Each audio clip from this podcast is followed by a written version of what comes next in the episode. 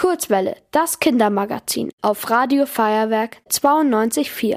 Hallo, ich bin die Laura von Radio Feierwerk und bei mir am Telefon ist jetzt die Susi Bohn.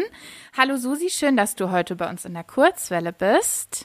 Hallo Laura, schön, dass ich bei euch sein darf. Ich würde sagen, wir starten einfach direkt mit der ersten Frage. Ja, gerne.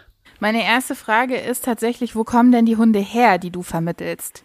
Also die Hunde, die wir vom Verein vermitteln, die kommen aus Rumänien und zwar aus einem ganz tollen Tierheim, das heißt Heplabusch und das liegt in Galati. Galati ist sehr nah an der ukrainischen Grenze und das ist ein Tierheim, sowas kennen wir hier gar nicht, die haben sogar 1400 Hunde und das ist vor allem ein Tierheim, das eins der kleineren in Rumänien ist. Wie entscheidet ihr denn, wo der Hund hin darf letzten Endes? Also ich kann jetzt immer nur von mir sprechen und das ist auch ganz wichtig, dass man das weiß.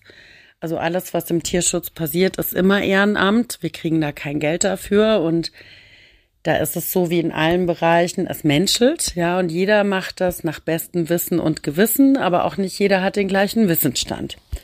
Für mich selber ist es immer so, dass ich versuche rauszufiltern, wie sind die Lebensumstände. Dann suche ich mir Hunde raus, wo ich denke, die könnten eventuell passen und gehe mit den Leuten sehr intensiv ins Gespräch.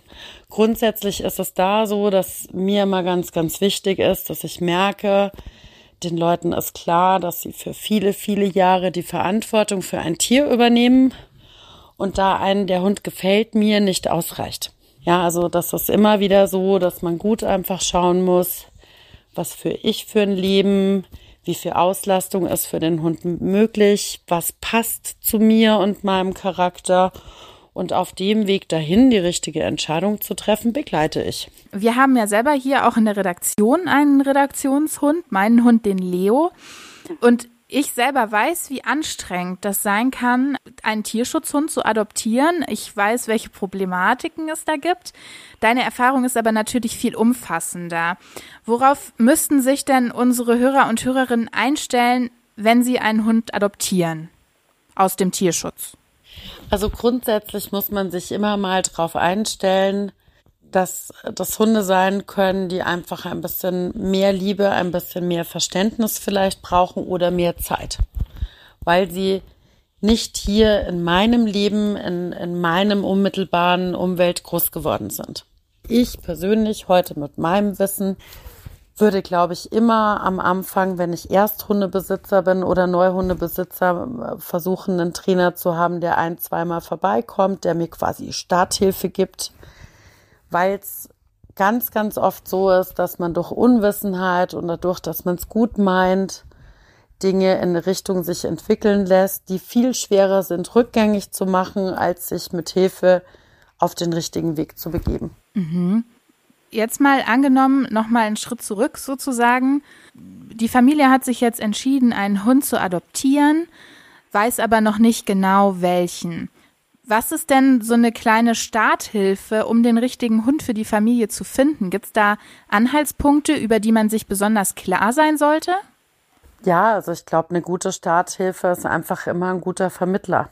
Jemand, der Erfahrung hat, der sich Zeit nimmt, der wirklich auch eine gute, umfangreiche Anamnese macht und der nicht irgendwelche Bilder verschickt und sagt, such dir einen Hund aus. Das ist, glaube ich, das, woran man auch wirklich erkennen kann, ist diese Vermittlung, die hier passiert, die Begleitung, die ich bekomme, gut oder schlecht. Von dem her würde ich immer empfehlen, entweder man sucht wirklich lange, und auch ich musste das, lange suchen, bis ich meinen Hund vermittelt bekommen habe und jemanden am anderen Ende der Leitung hatte, wo ich das Gefühl hatte, der interessiert sich auch wirklich für mich und der ist auch, und das ist ein wichtiges Merkmal, bereit mir auch mal zu sagen, du, ich glaube, das passt nicht, oder überleg da nochmal für dich, ob das wirklich das Richtige ist. Du bist ja sehr erfahren, das bedeutet, du hast wahrscheinlich schon vielen Menschen gesagt, wie sie sich auf die Ankunft des Hundes in der Familie dann vorbereiten können oder sollten. Hättest du da einen Tipp für unsere Hörerinnen und Hörer, was wichtig ist, bevor der Hund ankommt? Ja, Also es gibt tatsächlich eine Anzahl an Tipps, aber ich glaube, das Grundsätzliche, was man immer jedem sagen kann, ist, es gibt Sicherheitsgeschirre für Hunde, die sind ausbruchssicher. Das heißt, da ist ein dritter Ring, der ist unterhalb des Brustkorbes. Und egal, ob der Hund in Panik gerät oder was auch passiert, er kann sich nicht aus seinem Geschirr rausringeln. Ja, das ist so. Ihr hört gerade meinen Hund. Er ist wachsam. Es ist so, dass das leider immer wieder passiert, dass Hunde ungesichert rausgegeben werden und dann aus einer Schrecksituation weglaufen. Da ist wirklich Sorgfalt und gute Vorbereitung ganz, ganz wichtig. Ja, das Nächste ist, was ich allen Adoptanten immer sage, der Hund braucht vor allem ganz, ganz viel Ruhe. Das ist tatsächlich was, was in unserer Wahrnehmung oft nicht da ist. Also ein erwachsener Hund muss 16 bis 20 Stunden am Tag ruhen und schlafen. Bei einem Welpen und bei einem alten Hund sprechen wir von 18 bis 22 Stunden. Das heißt, ich sage immer, bitte, bitte, bitte lasst die Hunde in Ruhe.